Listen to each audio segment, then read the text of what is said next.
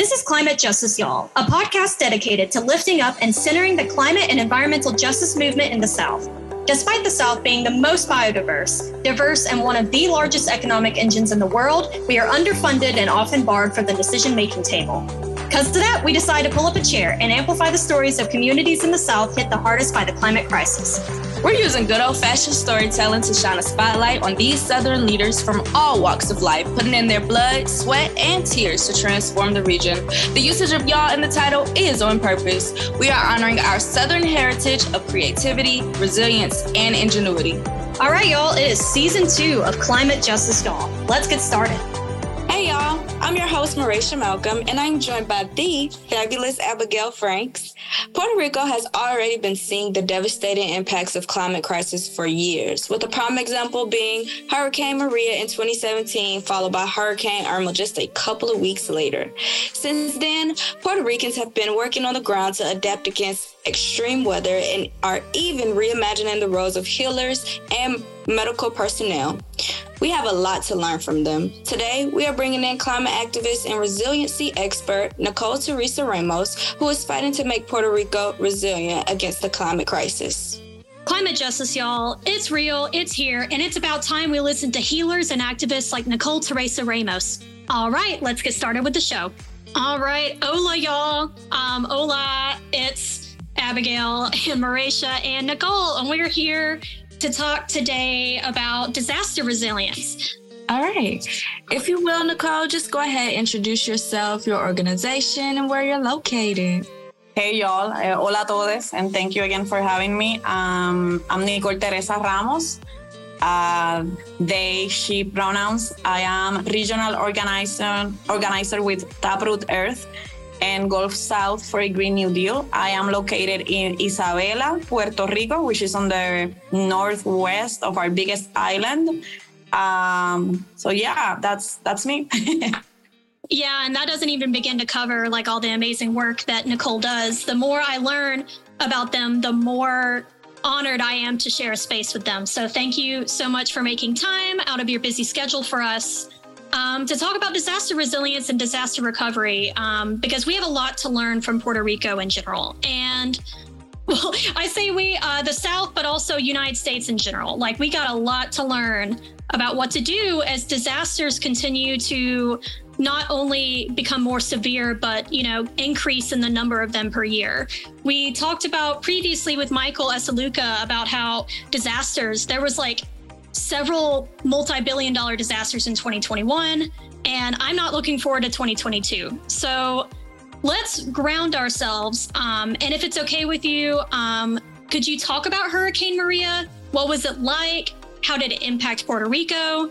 Because I feel like Hurricane Maria, and correct me if I'm wrong, but I feel like that is kind of a major not a starting point because climate change has been happening for a while, but definitely a it got everyone's attention when it comes to how unprepared we are for this. But what was it like for you? Because you've lived in Puerto Rico all your life.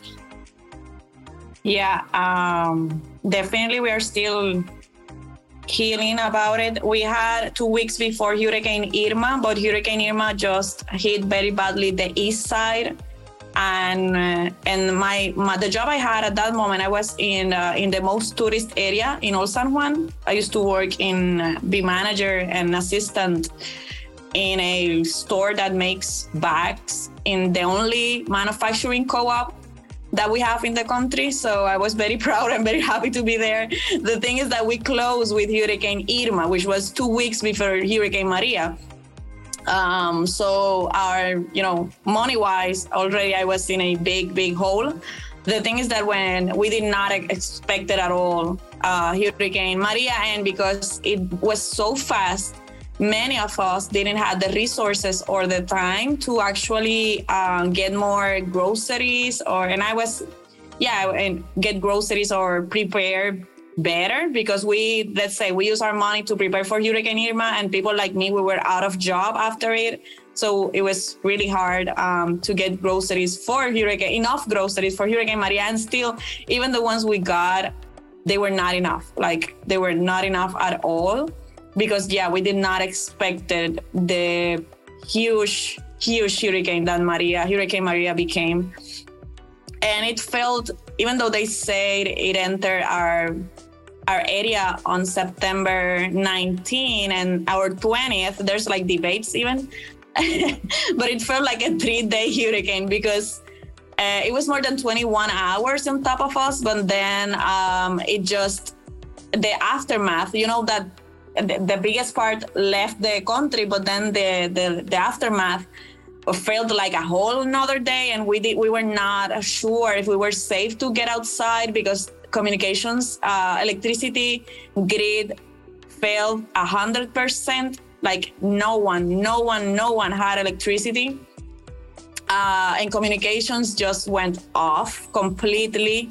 And uh, how long were y'all out of communications and stuff and out of power? Because that sounds really scary. And i mean it seems like with y'all pre- preparing for groceries and stuff that hurricanes was something that y'all have dealt with in the past and so this seems like a whole it seems like a whole new beast.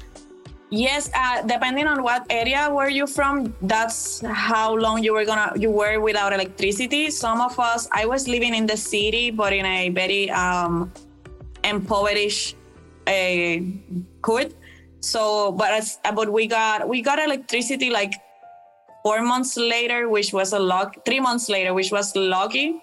Uh, but in, in San Juan, in the capital city, other areas of privileged people did got electricity quickly. And people like my sisters and my moms that live outside of the metropolitan area, they live in rural areas. My sister, she was one year without electricity. So yeah, so and and last uh, there were there were people who reported even being two years without access to electricity. So it was just insane. And um, it was just crazy around that. And, uh, and that's why so many people died. And so many people had health complications and health issues and we're we still don't know the final number of how many people died because the government never either the state or federal government government never agreed to actually made a good research there's only one re- there's there's one government government research that was very vague and they say that only 200 persons died but then uh, um, uh, another college, university from the US. I just forgot the name, but I will get it to you. They they made a research by themselves and they found out the, that our death toll is between 400, 400, 4,000, I'm sorry, 4,000 4,000 persons till 10,000 persons. They don't, they were never even, they weren't even able to actually get a real number. That's just the, with, you know, statistics that they choose like the most probable number is between 4,000 and 5,000 persons that died after the hurricane. But even with that research that was made independently, the government said, no, we're not doing an official research. We're not, we, I mean, that already happened. It doesn't matter. so Wait, we actually what? don't know. Hold, yeah. hold on, Nicole. I'm sorry. The government said that they wanted to just stop researching on the aftermaths because it already happened? Yes. What? Yes, uh, yes, oh, and good. actually, we the, the this year, um, in 2022, five years after, we finally, I mean, we, the government, finally got the money from FEMA to fix public schools around Hurricane Maria. And Good. it's like five years later. So, yeah, that's how it is. so, five years later, does there feel like any normalcy? Like, even just within your life, does it feel like there's any normalcy brought back? Yes, but because I moved, well, I, I, I have moved a lot from in my life. Like um, I don't know how many times. Um, um, uh, like I say here, I'm a daughter of displacement because I have to. I've been displaced so much. Um, yeah, because I don't. I come from very poor family, impoverished family. The thing is that because I where I live right now, um, it's a safe house. It's a cement house, so it I feel safer. So it feels like mm, some type of getting back to normal.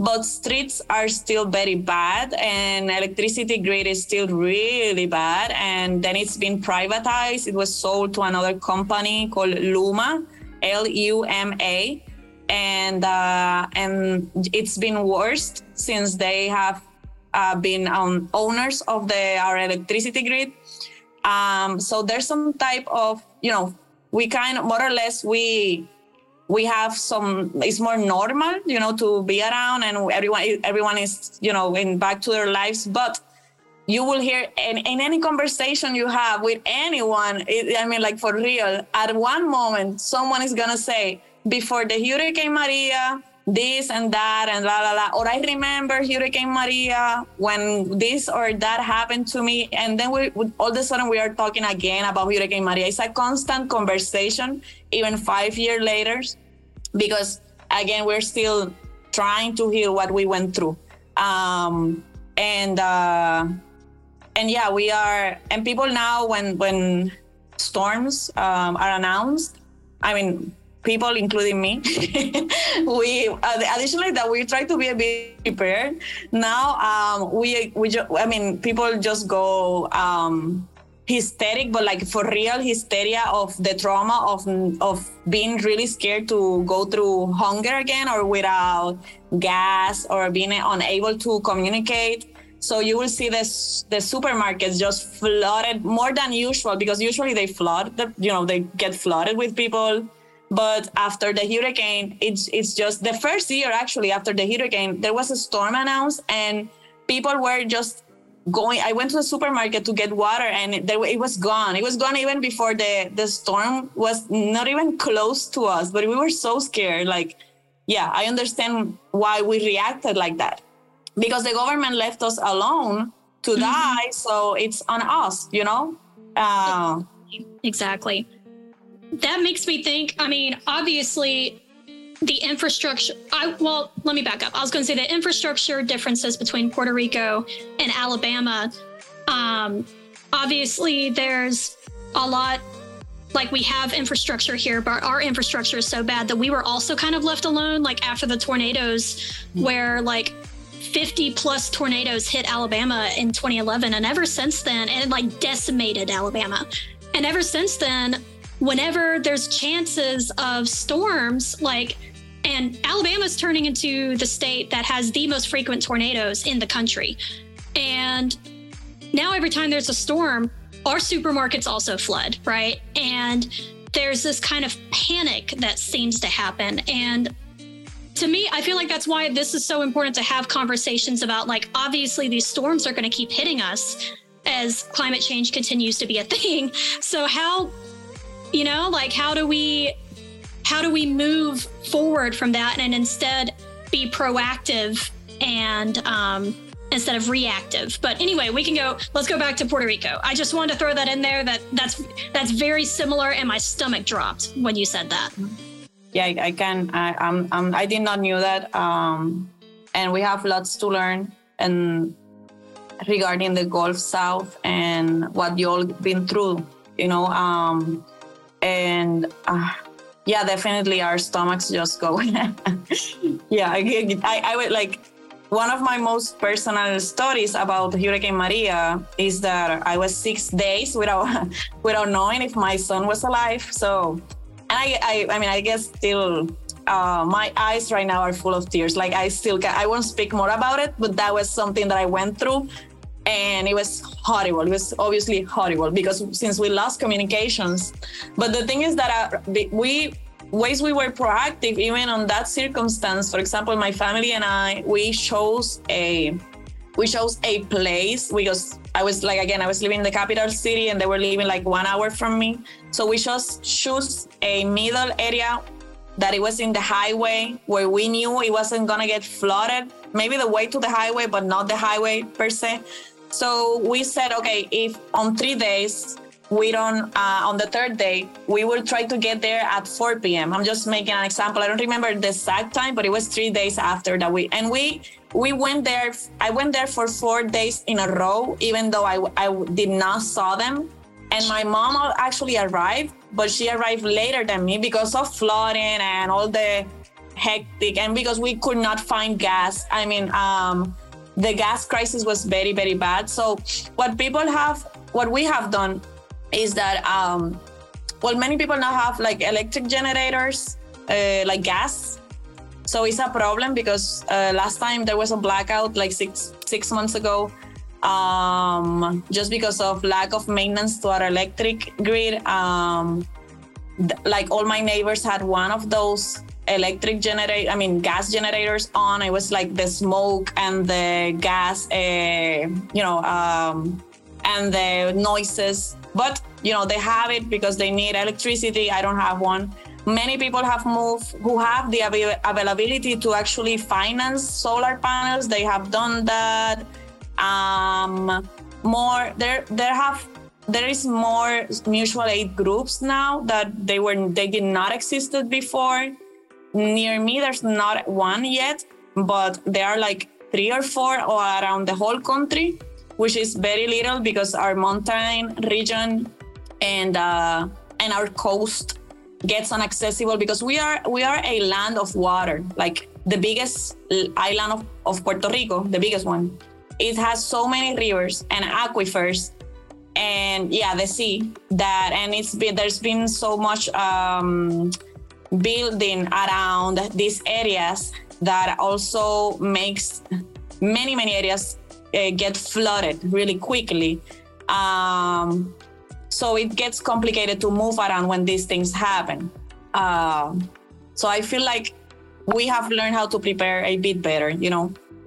Yeah first of all i am so sorry you went through that traumatic experience of not knowing where your son is. I am giving you such a huge hug through the screen right now. And whenever I see you next, I'm giving you a big old hug. I'm so glad. And listeners, uh, the son's okay. He is actually going to school next week. So yeah, he's, he's, fine. He was, yeah, he was fine. He's fine. He's he's 11 years uh, now.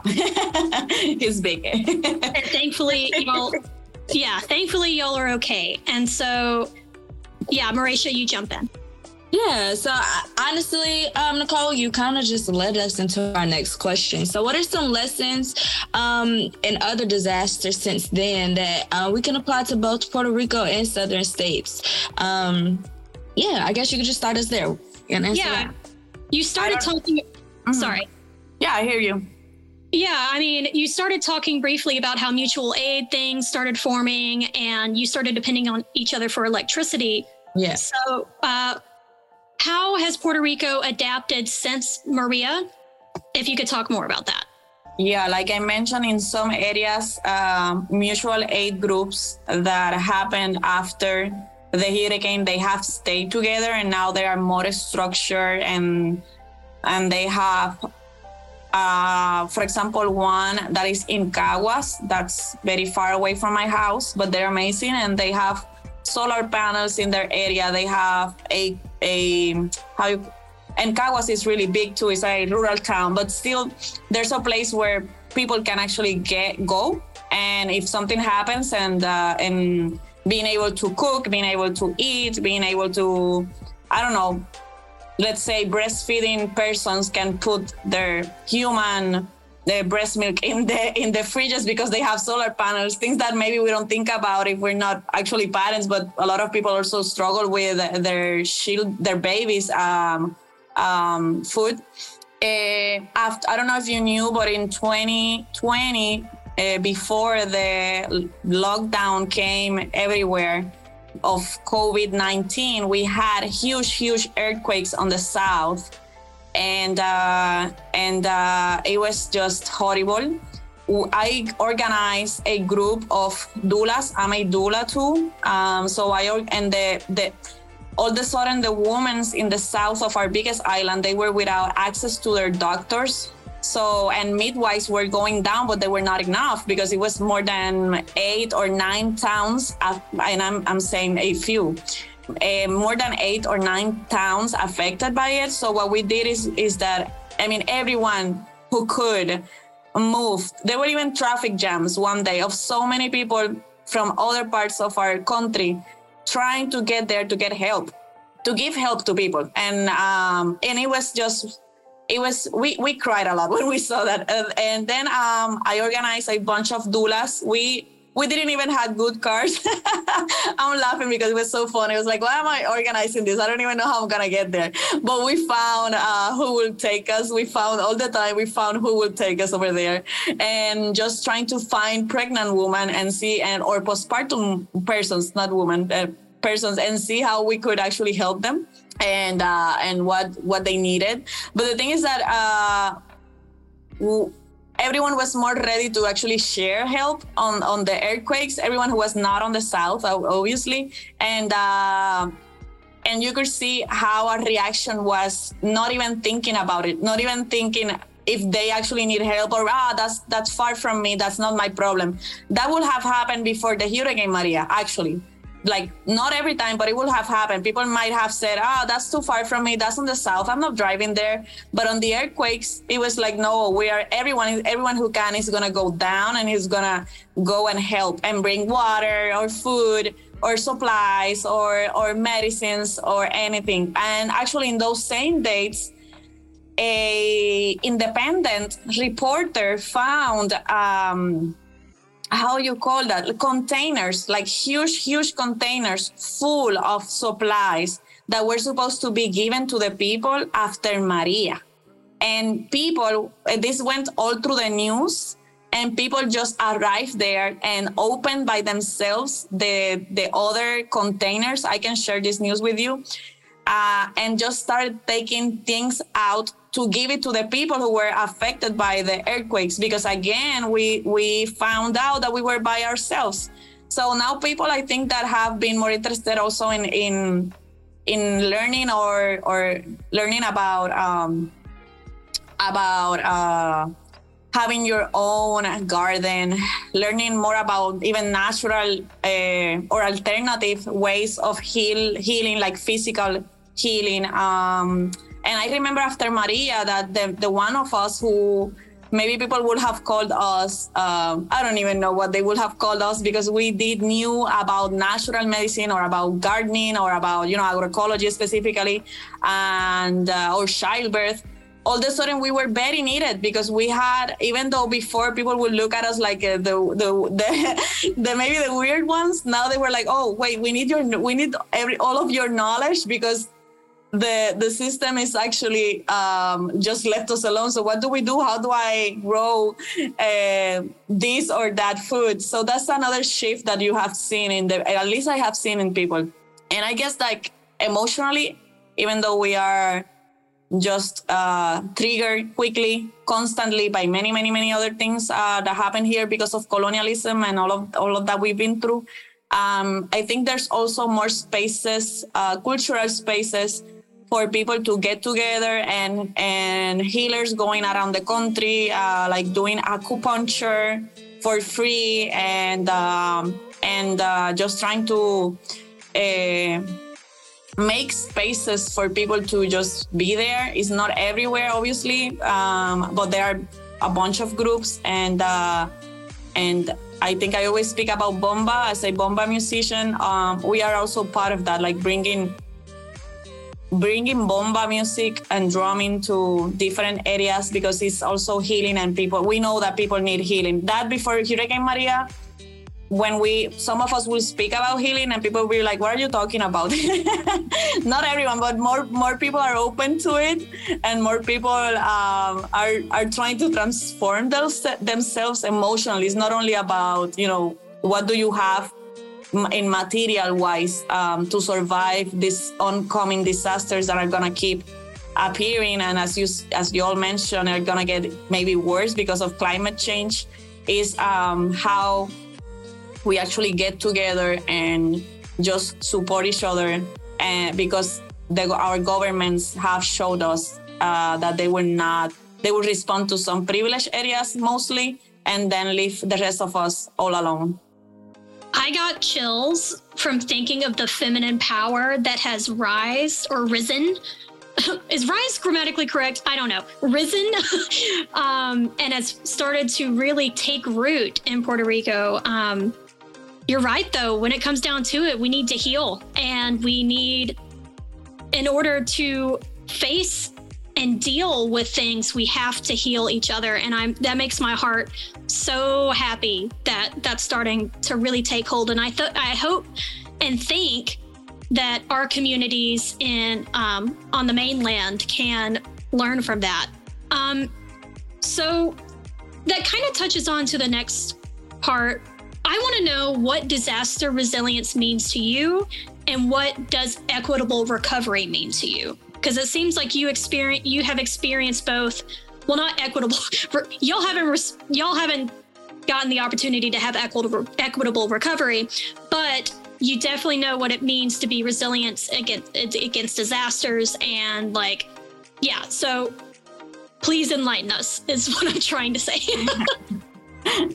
yeah, definitely. Uh, and thank you again. Um, uh, as many other areas as, as I have learned, like we don't like the word resilience because they have abused the word. Oh, I'm sorry. Yeah, I'm no, sorry. no, no, don't worry, don't worry. Like we're and actually I learned this in Katrina 13 in New in New Orleans. Actually, I was I learned it from them. We at that moment we we we still didn't spoke too much about it. So I, and I, I was invited um, to talk about how what happened to pregnant persons and postpartum persons after Hurricane Maria, and they taught me that. But the thing is that, and it's not the word the problem, is that how the, powers, not the powers of the people, the other maybe government powers, and they have used the word yeah to manipulate it and just let tell us and i i mean this in the gulf whole gulf south not only in my country and tell us like yeah you're so resilient you can just keep uh, uh, taking more and more on on on and just uh, you know just be there and um, i'm trying to translate here something but i can't. The thing is that uh, um well i mean to me it sounds it will be like disaster preparedness um, which is our resilience. Um, yes. yeah again like i mentioned looks like getting ready earlier on the hurricane season um also uh, yeah getting like again getting our supplies earlier. Many people have that not many some people who have had had access to solar panels and other type of electricity. Other ones just have the same generators i just mentioned and um and uh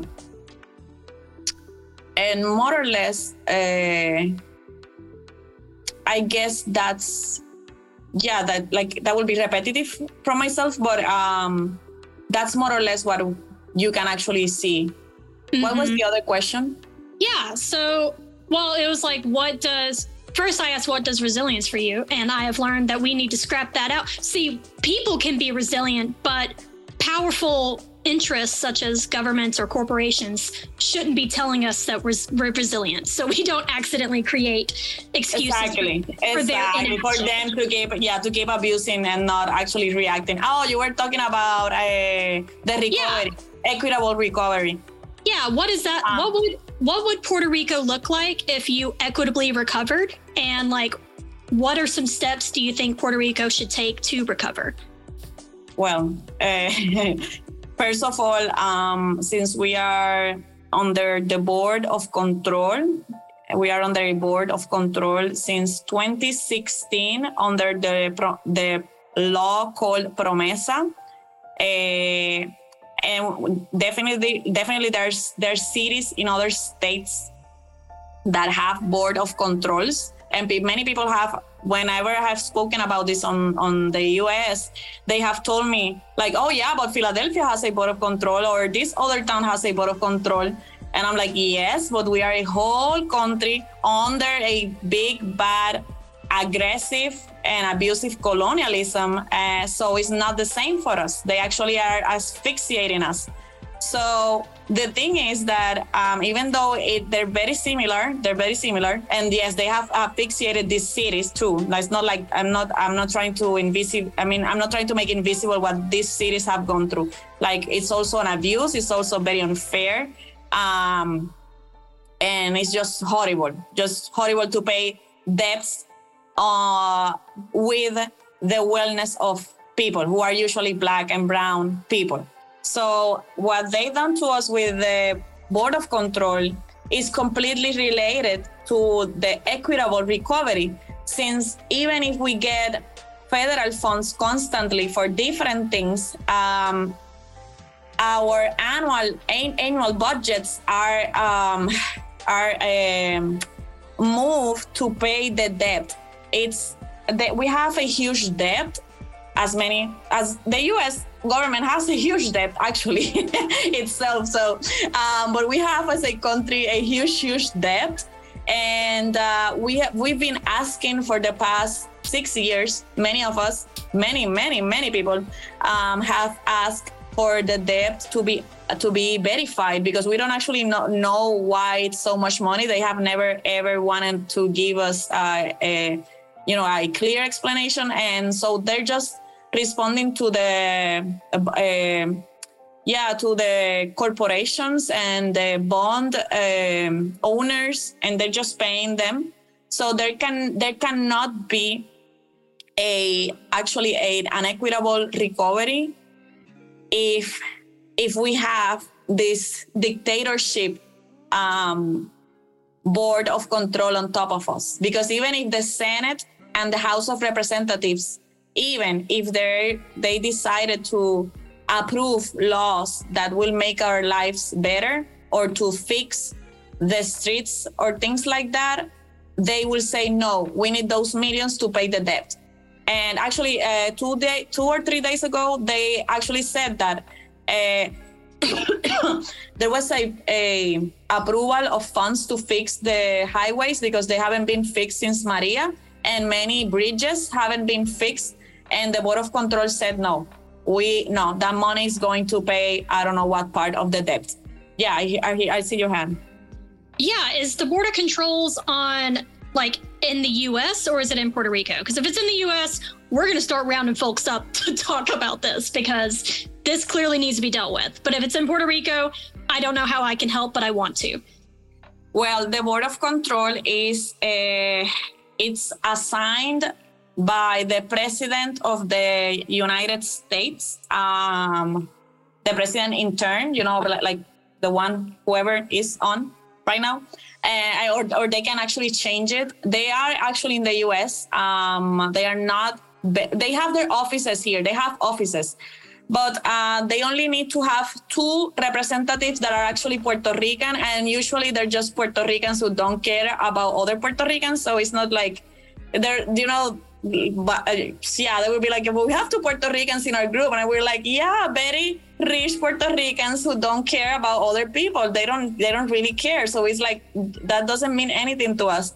So even though they have local offices, they are based over there. We have a since 2016, we've had um, a, a a court process with Judge Swain as the as our judge, as the judge of all of this. Actually, after Hurricane Maria, the governor we had, he was not a good we even never had a good governor but the governor we had he asked her like hey um, um, i'm having an emergency here a hurricane just came and everything is destroyed and there was a court hearing next day with the with about the debt and she said i don't care i'm going on i mean she, i'm just paraphrasing obviously but they, they, they just said um, we don't care we're gonna keep with the court hearing even if your country is not being represented.